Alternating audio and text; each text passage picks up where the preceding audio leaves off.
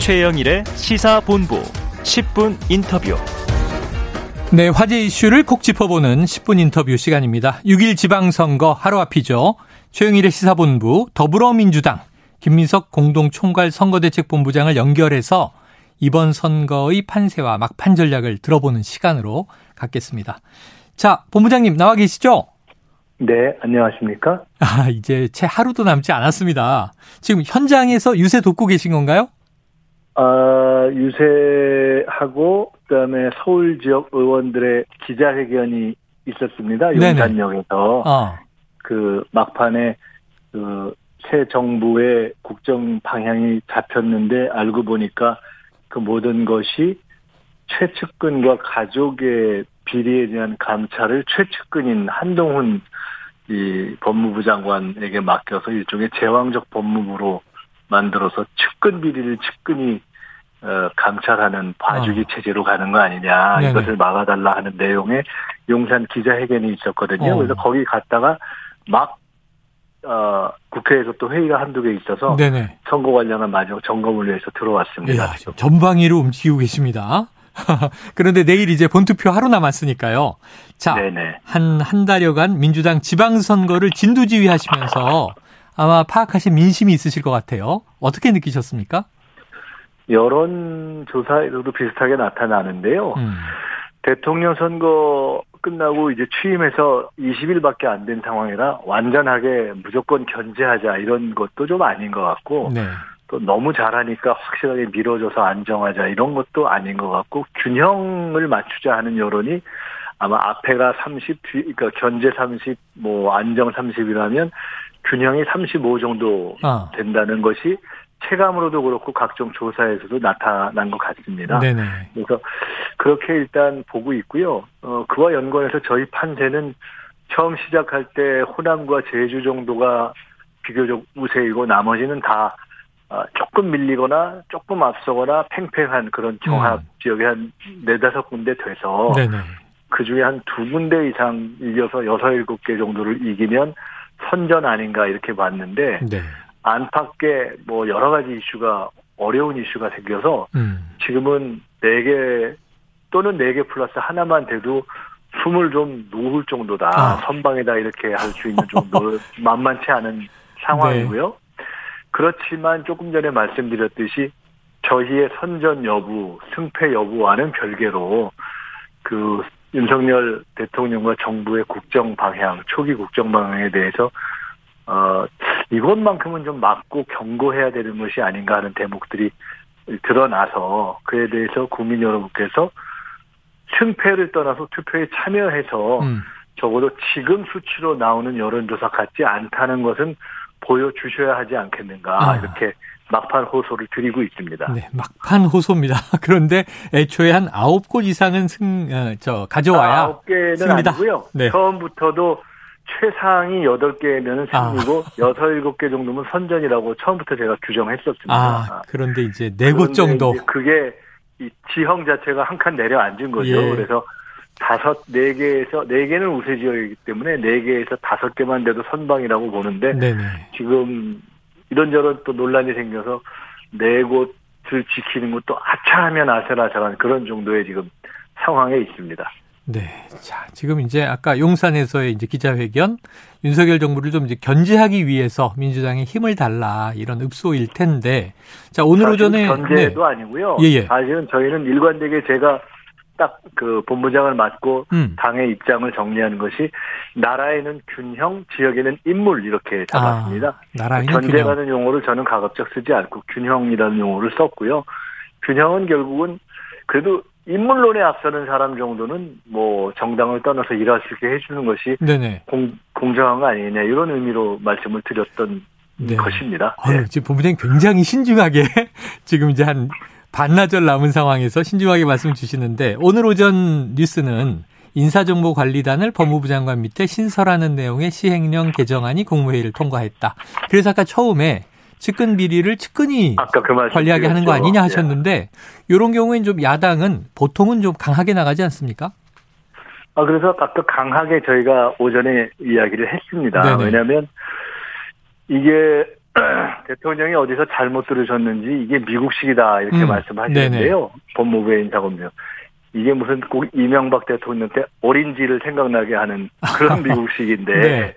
오린지 법무부도 아니고 이렇게 미국식 의 가장 기본은 견제와 균형이죠. 음. 저는 아마 한동훈 장관이 대통령한테 잘못 입력을 시키고 있다 이렇게 보는데요. 아, 그래서 아주 쉽게 얘기하면 어, 대통령 가족하고 수석을 한동훈 장관한테 감찰시키겠다는 거 아니에요. 네.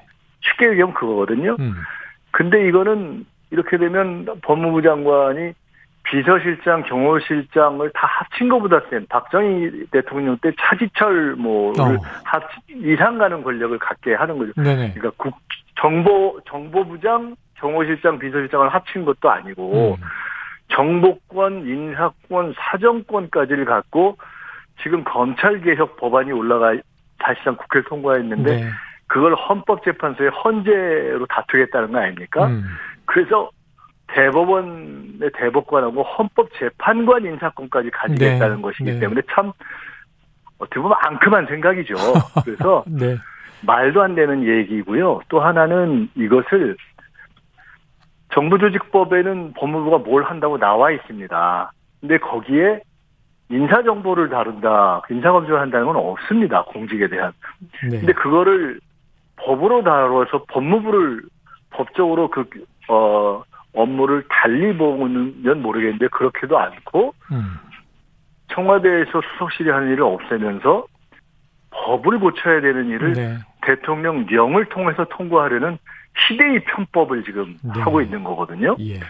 그래서 저는 이 부분 아침에 저희가 당에서 얘기했지만 헌법재판소의 권한쟁의 심판을 바로 들어가려고 합니다. 네.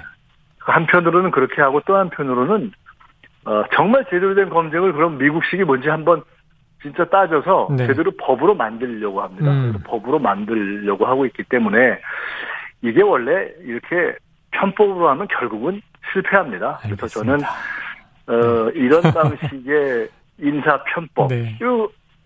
아침에 용산에서 저희 고민정 의원 등등이 이제 네. 1인 시위를 쭉 했는데요. 네. 여러 서울 의원들이 다 나가서 했는데 아니 결국은 복잡한 것들을 다 따져놓고 보니까 네. 가족 측근들 수사안받게 하려고 정권 잡았나 이렇게 하는 얘기가 이제는 그냥 증명이 돼버린 거 네. 아닙니까? 자 본부장님 요 사안은 우리 선거 끝나고 한번 또 이제 아니, 연결해서 다뤄야 될 것 같고요. 말씀드리겠지만 네. 국민 여러분께서 판단하셔야. 할 굉장히 중요한 사안이라고 생각돼서 알겠습니다.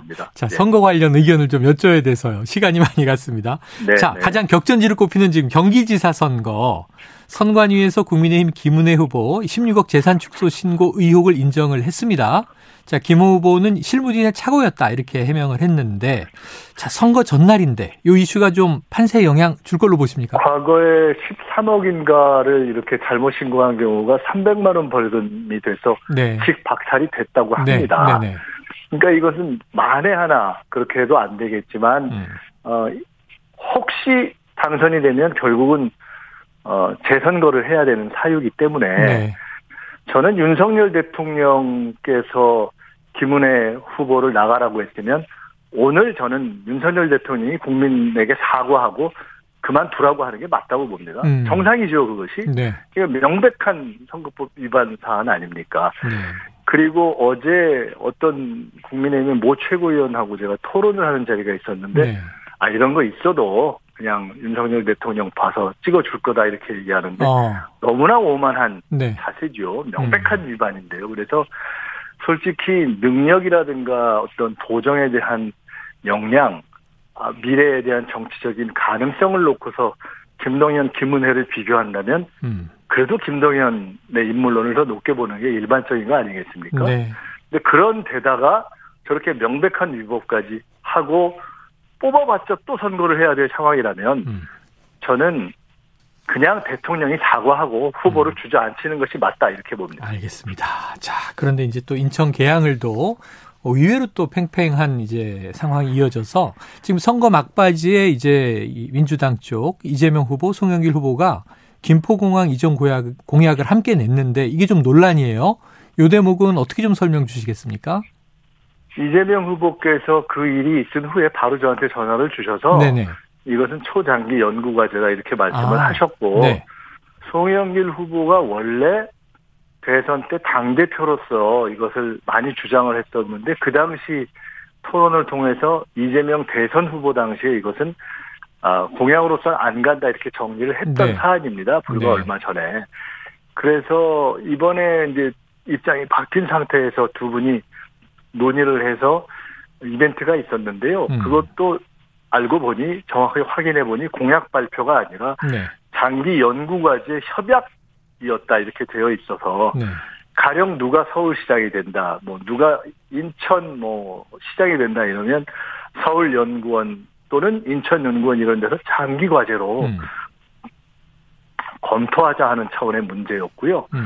어, 아마 송 후보도 조금 이따가 얘기할 것 같은데 그 원희룡 국토부 장관의 측근인가요? 하는 양천의 아, 어떤 후보가 저희가 일부에서 그 소식을 다뤘습니다. 네네 그게 했다 하더라고요. 그러니까 사실은 아니 우리가 그냥 당장 안 해도 이런저런 검토를 할 수 있는 거지 않습니까? 네. 근데 그것을 너무 공약으로 얘기한 것도 아닌데 너무 키웠다 오히려 어. 국민의힘에서 저는 그렇게 봅니다. 아 근데 국민의힘에서 이제 키운 측면도 있겠고 또 언론에서도 공약처럼 다 이야기가 며칠간 되는 바람에 논란이 컸는데 지금 자, 네, 조금 그렇게 헷갈릴 수가 네네. 있죠. 그것은 이해합니다. 아, 그, 그리고 이게, 이게 표심에 좀 영향을 주진 않을까요? 글쎄요, 근데 결국은 이제 며칠 동안 이렇게 어, 논란이 되면서 아, 네. 아 이게 전체적인 공약은 아니었구나. 서울 음. 국회의원들의 어떤 공론을 거친 결론은 아니었구나. 이렇게 네. 되고 연구 과제구나. 다만 그에 대해서 어, 이것이 공약인 거 아니냐라고 네. 공격을 하니까 아니 당신네들도 이런 거 검토해 놓고서 왜 이게 너무 오바해서 이걸 뒤집어 씌우냐 이런 음. 반발이 있는 반박이 있는 정도로 결국은 저는 어 유권자들께서 이해를 음. 하시게 되면 그냥 그 정도 수준에서 정리가 되지 않겠는가 이렇게 보고 네. 있습니다. 자, 본투표 상황을 한번 지켜보도록 하죠. 자, 네. 본부장님 그런데 이제 요 김포공항 논란 이전에 지금 민주당이 한참 추격전을 달려야 할 때 지도부의 내홍이다. 그러면서 이제 공동 비대위원장 간에 좀 또 엇박자가 나고 그랬어요. 요, 이 봉합은 됐다, 원팀이다 했는데 또 이제 임시 봉합 아니냐 이런 얘기도 있습니다. 어떻게 잘 된 겁니까? 아침 회의 때 박지원 위원장을 제 옆에 앉았는데요. 네. 제가 이제 박지원 위원장께서 말씀하신 대목 중에 원래 무슨 뭐 586 용태론, 뭐 세대교체 이런 거는 제가 워낙 그걸 뭐 맞다고 생각하는 사람이기 때문에 네네네.